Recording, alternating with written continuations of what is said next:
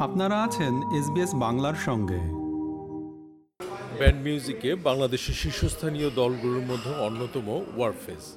ওয়ারফেজের band leader এবং ড্রামার এবং বাম্বার সহসভাপতি শেখ মনিরুল আলম টিপু এবং ওয়ারফেজের গিটারিস্ট সামির হাফিজ আজ আমাদের সাথে আছেন। কথা বলছি ব্যান্ড মিউজিক সংস্কৃতির নানা দিক নিয়ে।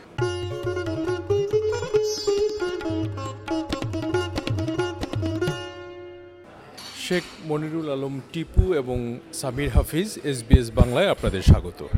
ধন্যবাদ ধন্যবাদ। থ্যাংক ইউ তো আমি প্রথমেই জিজ্ঞেস করতে চাই টিপু ভাই আপনাকে আপনাদের ব্যান্ড গ্রুপ ওয়ারফেজ নিয়ে আপনারা তো অস্ট্রেলিয়ার ট্যুরে আছেন।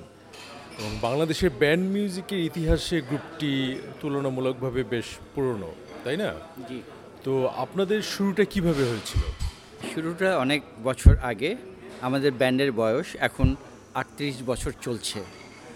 আমাদের ব্যান্ড স্টার্ট হয় উনিশশো চুরাশি সালের ছয় জুন। সেন্ট জোসেফসের আমাদের কিছু বন্ধু, কমল, মীর, নাইমুল হেলাল, বাপ্পি, ওরা মিলে এই ব্যান্ডটা শুরু করে। কিন্তু ব্যান্ড শুরু করার কয়েকদিন মধ্যেই ড্রামার হেলাল এবং অন্যান্যরা চলে যায়, দু একজন ছাড়া। তারপর আমার সাথে আমার স্কুল হলো Bangladesh bank high school, college Notre Dame college. ওখানে নরডেম কলেজে আমরা ভর্তি হয়ে এখানে মিট হয় আমাদের। ওইখান থেকে যাত্রা শুরু, কমলের সাথে পরিচয় ব্যান্ড নিয়ে আলাপ আলোচনা, কীভাবে কী করব, না করব সামনে। এইভাবে শুরু করে আগাই। এরপর তো আমাদের ফার্স্ট অ্যালবামের পর যে, যেই ফার্স্ট অ্যালবামটা আমরা করি ওয়ারফেস ওয়ারফেস সেলফ টাইটেল যেখানে আমি, কমল, বাবনা, রাসেল, সঞ্জয়, এই পাঁচজন মিলে ফার্স্ট অ্যালবাম করি সারগাম থেকে। বাংলাদেশের প্রথম commercial Bangla hard rock album ওইভাবেই যাত্রা শুরু হলো। প্রথমে চিন্তা করি না এই গানটা মানে অ্যালবামটা এরকম হিট করবে। কিন্তু এটা আস্তে আস্তে আপনার অনেক জনপ্রিয়তা পেল। সামির আপনি তো আহ, অপেক্ষাকৃত তরুণ সদস্য তাই না? তো আপনি কীভাবে এখানে যুক্ত হলেন? আমি যুক্ত হয়েছি আই থিঙ্ক দু হাজার এগারো সালের ডিসেম্বর থেকে। ঠিক যুক্ত না আমি তখন থেকে আমার ওয়ারফেজের সাথে পথ চলাটা শুরু হয়। তখন আমি গিটার বাজানো শুরু করি ওয়ারফেজের সাথে। অ্যান্ড এর পরের কয়েক বছর অন অ্যান্ড অফ ছিল, যখন আমাকে ওয়ারফেজ আমাকে প্রয়োজন হয়েছে, আমি তখন গিয়ে বাজিয়ে দিছি। অ্যান্ড দু হাজার পনেরো থেকে দু হাজার পনেরোতে জানুয়ারিতে একটা কনসার্ট ছিল ওয়ারফেজের তিরিশ বছর পূর্তি। এবং ওই তিরিশ বছর পূর্তির শোটাতে আমি গিটার বাজিয়েছি, আমি আর কমল ভাই। অ্যান্ড ওই শোর পর থেকে আমি ওয়ারফেজের পার্মানেন্ট মেম্বার হয়ে যাই। আমরা তো ব্যান্ড মিউজিক বলতে বাংলা রক মিউজিক বা এরকমই বুঝি, তাই না? তো এই যে এই ধারার যে মিউজিক যে ব্যান্ড মিউজিকের যে ধারাটা এটা কি অন্য ধরনের মিউজিক থেকে আলাদা? বা যদি আলাদা হয়তো সেটা কতটুকু আলাদা? ব্যান্ড মিউজিকের ব্যাপারটা হলো টিম ওয়ার্ক এখানে কোনো ব্যান্ডের চারজন কোনো ব্যান্ডের পাঁচজন কোনো ব্যান্ডের সাতজন কোনো ব্যান্ডের আটজন ডিপেন্ড করে। কোনো ব্যান্ডে কি তিনজনও টাইপের- থাকে। হ্যাঁ তিনজনও থাকে। হ্যাঁ ডিপেন্ড করে সে কি করছে কি টাইপের মিউজিক তারা করবে। এগুলোর উপর ডিপেন্ড করবে। কীভাবে তার মিউজিকটাকে সে প্রডিউস করতে চায়। হ্যাঁ মিউজিকটা ক্রিয়েট করতে চায় সেগুলোর উপর ডিপেন্ড করবে। কী স্টাইলের মিউজিক করতে চায় সেগুলোর উপর ডিপেন্ড করে। তা এবং ব্যান্ডের একটা ফিলোসফিও কাজ করে। অল দ্য টাইম সেই ফিলোসফিটা কি? ফিলোসফিটা যদি আমরা মনে করি আমরা হলাম Bangla hard rock band rock metal এগুলো নিয়ে কাজ করব ঠিক আছে? তা সেক্ষেত্রে আমাদের চিন্তাধারাটা সেট আপটা এক ধরনের হবে ঠিক আছে? আর কেউ যদি বলে না আমি ল্যাটিন টাইপের গান করব। তো ল্যাটিন টাইপের গান করতে হলে ওখানে যে যে ইনস্ট্রুমেন্টগুলো প্রয়োজন যেগুলো যেসব ভোকালিস্ট বা আর্টিস্ট প্রয়োজন সেগুলোর আপনার সম্পৃক্ততা হতে হবে। হ্যাঁ তখন জিনিসটা আবার ধ- ও- ওসব ব্যান্ডে ধরেন বারো জন এগারো জন ডিপেন্ড করে সাতজন আটজন মিউজিকের যেটা প্রয়োজন হয় ওই অনুযায়ী ব্যান্ডের মেম্বারদের যেই পারপাস যেটা ওভাবে ইটস অ্যাবাউট সবাই মিলে কি মিউজিকটা তৈরি করছি এবং মিউজিকের সাথে আমাদের মেসেজটা কি। এটাই হলো ফিলোসফি এবং ব্যান্ডের সাউন্ডের মেইন জিনিস। লেখা, গান আগে লেখা হয়, তখন হলো যে আমি কী নিয়ে মিউজিক করতেছি, এটা হয় এবং ওইটা যেই কথার যে ধরন যেটা, ওই ধরন অনুযায়ী আমি কতটুকু মানে সফটভাবে বা কতটুকু জোরালোভাবে আমি ওটা এক্সপ্রেস করতে চাই, ওইটার উপরে মিউজিকটা ডিপেন্ড করে।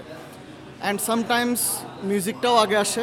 মিউজিক আমরা দেখি যে certain combination sounding good and তখন এক্সপেরিমেন্ট করে ওটাকে অন্যরকম রূপ ধারণ করা হয়। তখন আবার দেখা যায় যে না এইরকম মিউজিকের জন্য পার্টিকুলার একটা টপিক বা মেসেজ এটা পরেও আসতে পারে।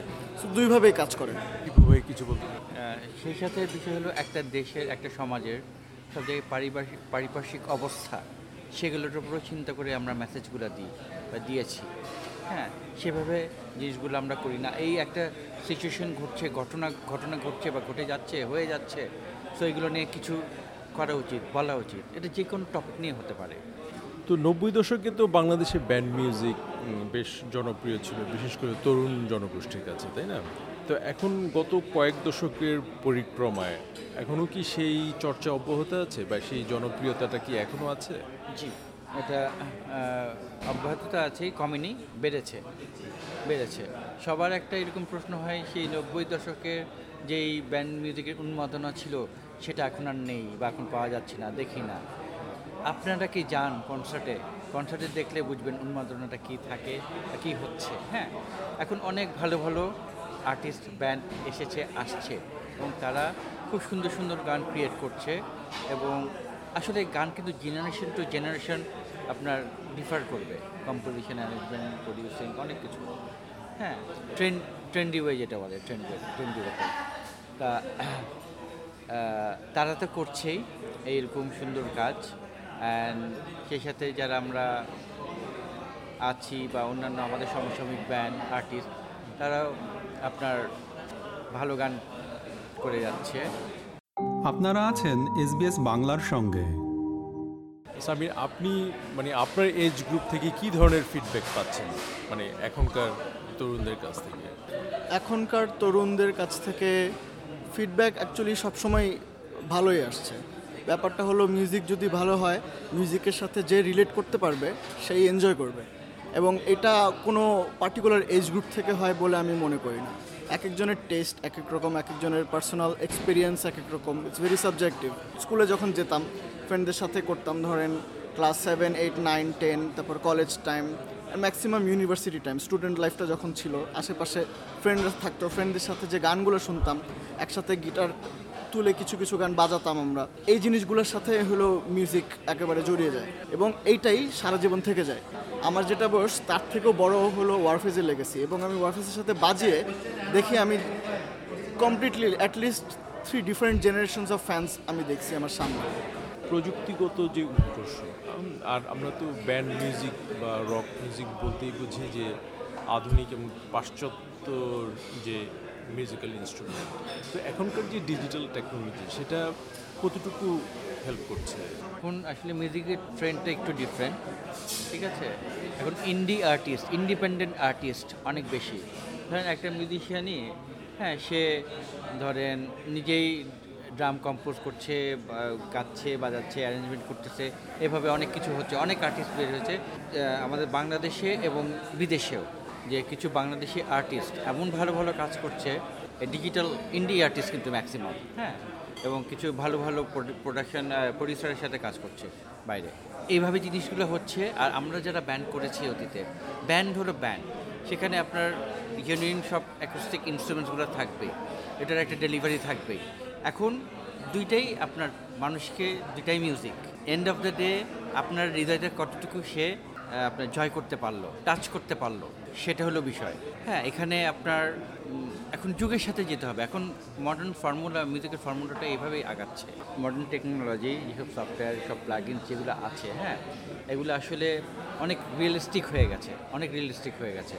আপনি কোনটা অরিজিনাল আর কোনটা প্রোগ্রাম করা বাকি, এটা আপনি ঠিক আলাদা করতে পারবেন না। যদি সঠিক সাউন্ড ইঞ্জিনিয়ারের হাতে পড়ে প্রডিউসারের হাতে পড়ে।